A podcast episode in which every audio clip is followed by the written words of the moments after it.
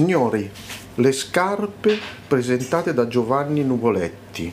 Ah, che poi l'autrice però è Irvana Sì, sì, sì, sì, questa qua. Malabarba. Malabarba. Lui ha fatto diciamo un po' la- l'introduzione. Ok. Però con Tenuvoletti se lo conoscete è uno stilone. Ah, perché è uno, è uno che c'ha Sì, stile. è un dandy, quelli che Nuvoletti- sapevano, quelli che sapevano tutto come si sta, faceva stare al mondo, conosceva tutte le cose, le cravatte, i vini, tutte Ah, le cose. ok, un infatti, infatti è un libro dedicato ai piccoli piaceri della vita. Ah, E tra queste qua ci ha messo dentro anche le scarpe. ok. E si, e si parla della- E del nostro ronchetto. Di quei rocchetti lì, esatto. Eh, eh, anche noi Volcadelici stiamo piano piano diventando degli stiloni come il conte Nuvoletti. Per approfondire il discorso sulla produzione di scarpe, siamo andati a parlare con un calzolaio di Arluno, Maurizio Latini, che ha un negozio che si chiama Yellow Calzature. E in questa puntata vi parleremo di come si fa a fare degli stivali solo guardando un piede. di come un artigiano nato a Pogliano nel 1763 abbia potuto organizzare un sistema di spedizioni internazionali tipo Amazon ma senza computer né furgoni. Vi parleremo anche di scarpe molto costose e del caratterino del nostro caro Ronchetti. E allora sigla! Sigla!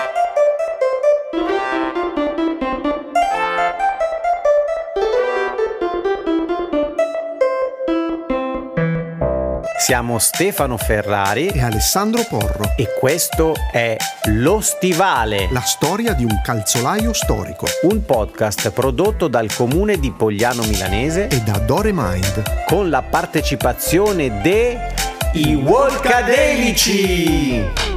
Vabbè, che poi siamo sempre noi. Siamo noi, siamo noi Sì, Secondo te è possibile Sì. fare, fare- fare ad occhio così? Sì, ti avvicini. Ti avvicini. Ti avvicini perché con l'esperienza, a parte che questo Rocchetti qui, da quello che ho letto, deve essere proprio un talentuoso, cioè deve essere una persona capace nel suo mestiere.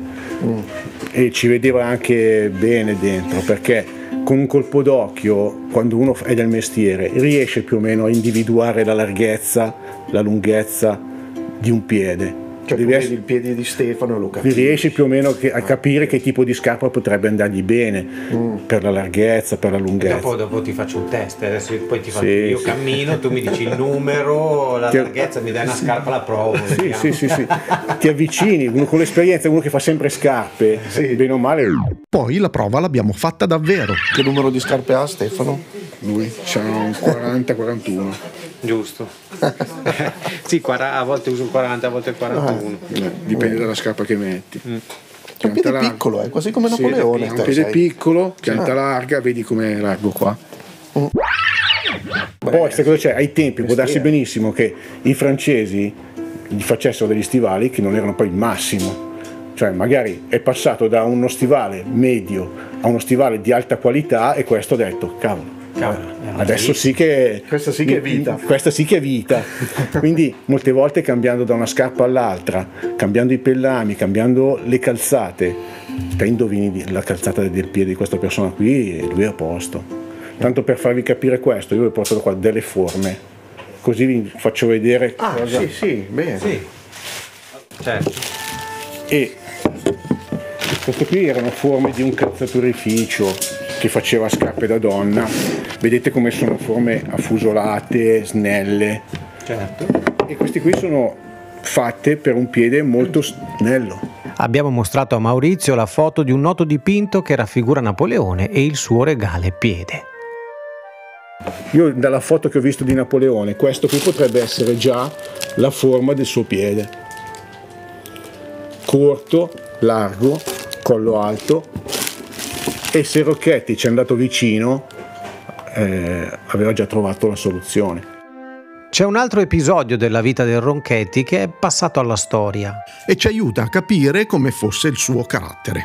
Un ufficiale francese, che forse aveva visto gli stivali di Napoleone e non voleva essere da meno, chiede a Ronchetti di fargliene un paio.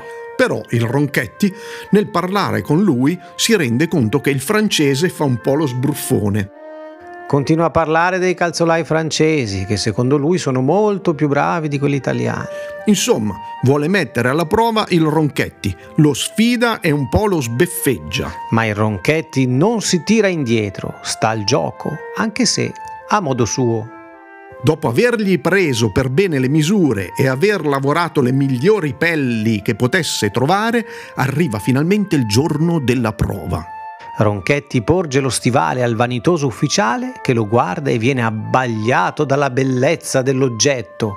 Poi lo calza e rimane a bocca aperta. Non pensava davvero che un calzolaio italiano potesse arrivare a fare degli stivali di quel livello. Dopo aver infilato una serie di complimenti, il vanitoso ufficiale francese chiede a Ronchetti di fargli provare anche l'altro di stivale. Così può fare quattro passi per vedere se gli toccano in punta. E beh, come si fa di solito? Ma il Ronchetti, mentre già se ne sta andando, guardando da sopra la spalla, gli dice Se le è piaciuto così tanto, l'altro se lo vada a far fare in Francia. Grande Ronchetti! Grande! Sei un guru! Divento un tuo follower! Tantissimo, tantissimo. certo. Il Ronchetti aveva anche preparato un foglio con le istruzioni per prendersi le misure da soli, così da potergliele rimandare per poi ricevere i suoi mitici stivali fatti su misura direttamente a casa. Isole comprese? E certo, perché li spediva anche in Inghilterra. Allora, praticamente la 1 è lunghezza del piede.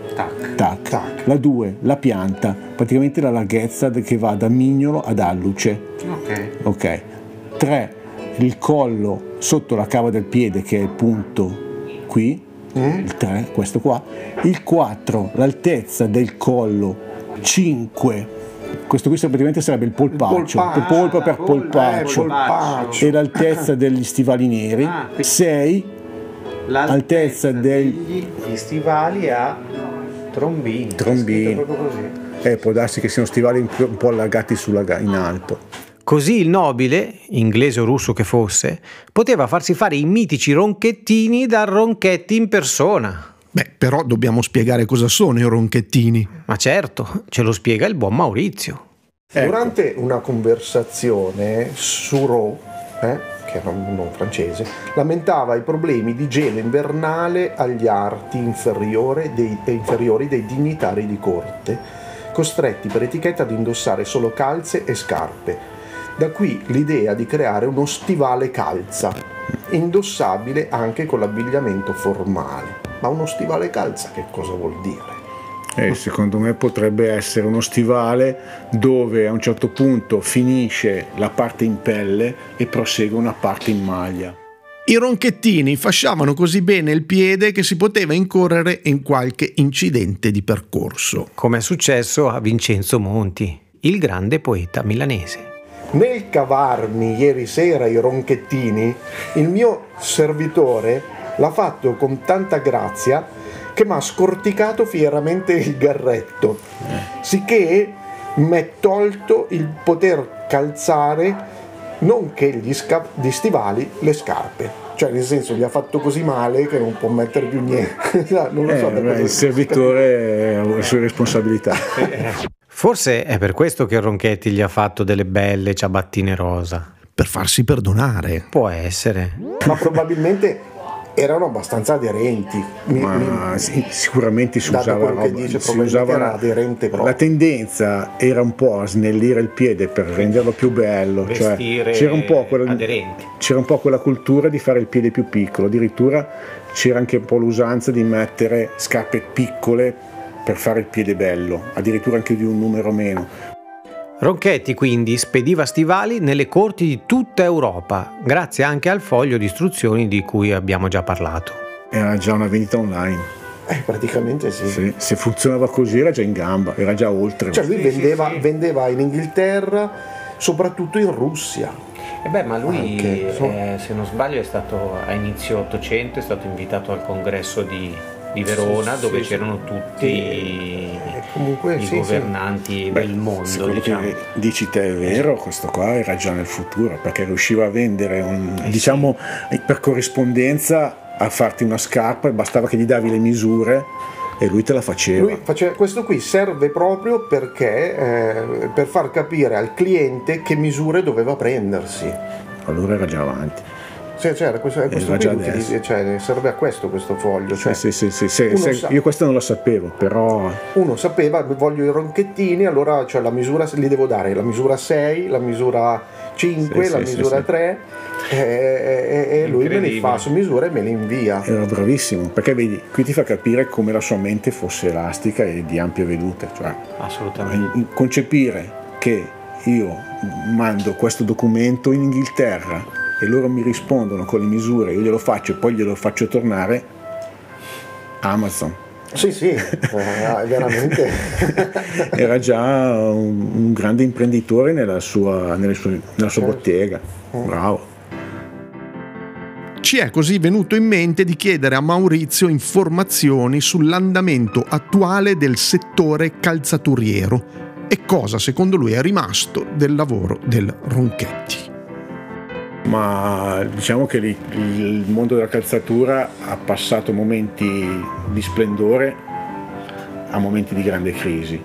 Pochi anni fa eravamo caduti in una grande crisi, tutta l'Italia, perché ormai con eh, il calo dei consumi, poi l'importazione dall'estero, ha fatto sì che i calzaturifici italiani cominciassero ad andare in crisi, ma notevole hanno chiuso un sacco di famiglie, famiglie che avevano piccoli laboratori sotto casa, gente che aveva due, tre, quattro dipendenti, hanno chiuso. Sono sopravvissute solamente quelli che hanno avuto la capacità di andare a produrre un po' all'estero.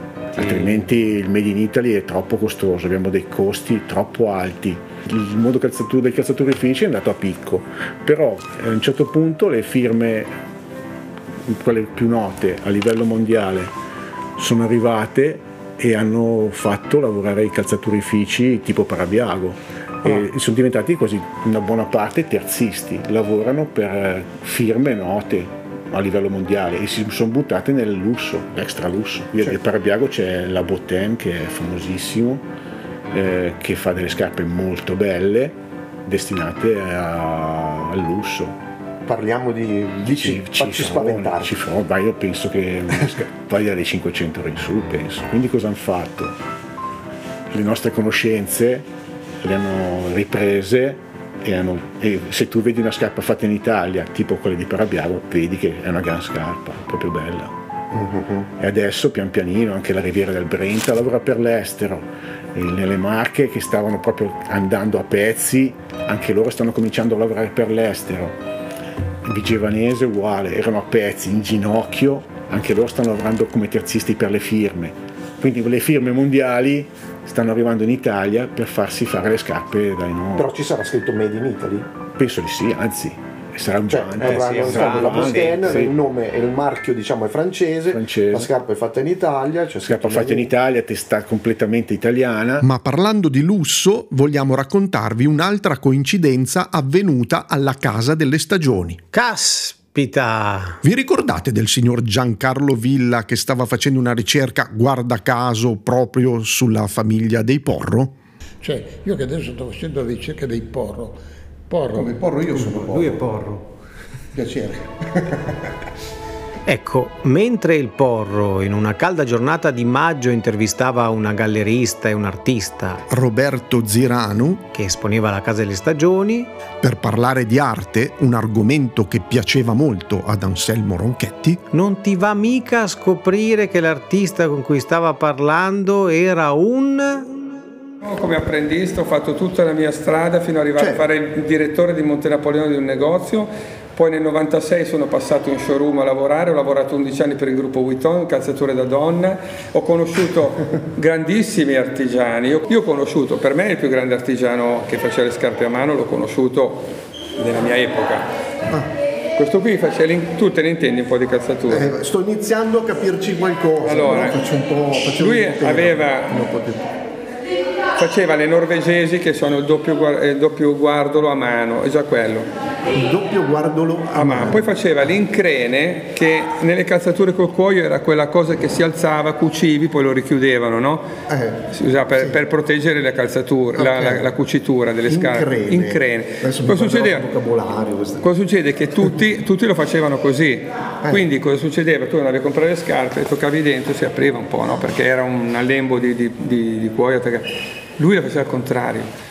Lui, ed era molto molto più faticoso, lo alzava così, scavava, lo alzava e cuciva, poi- in modo che tu quando camminavi, poi lui aveva inventato il genio di tagliare l'angolino del tacco da uomo per non prendere nel risvolto del pantalone. Che sono cose... Stupidaggini però.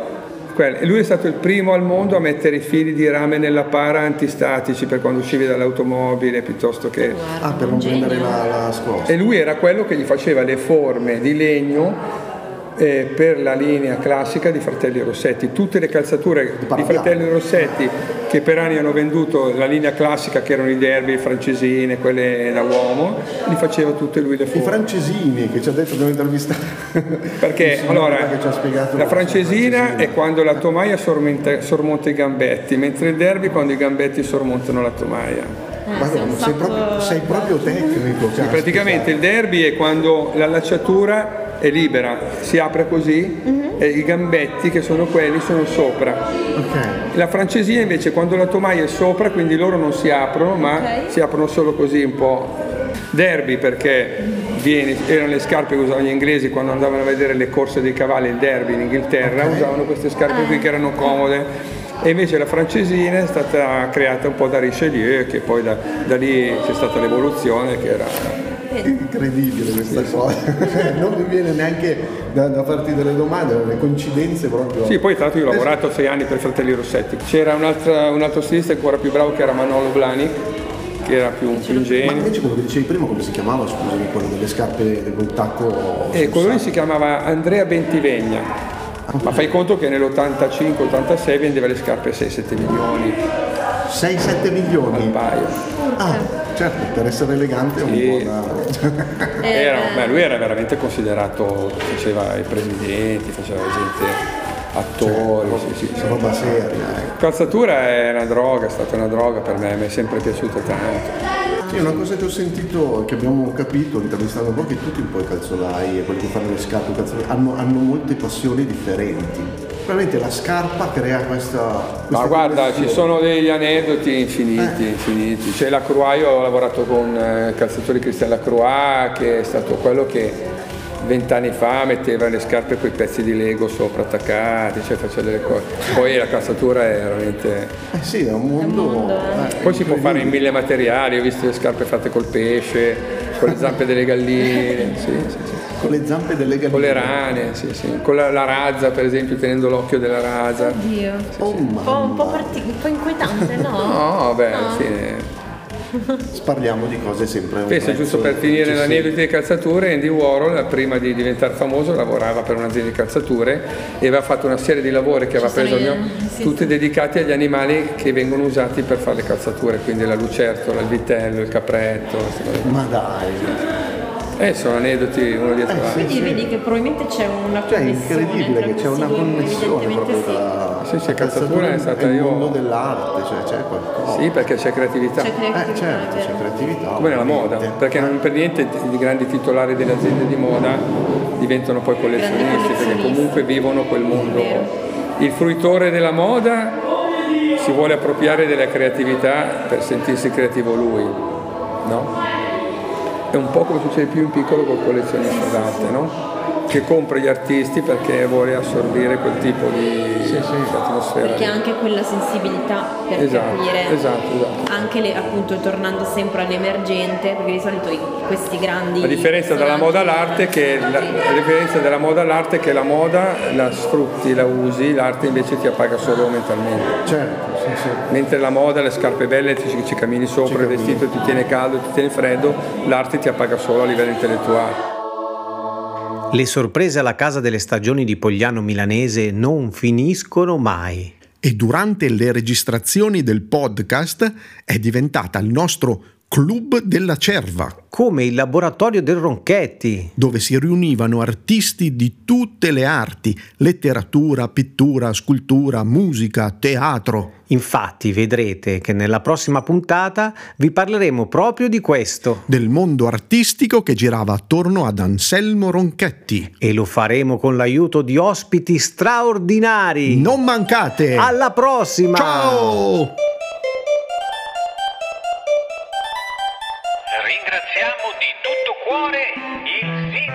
Pollano.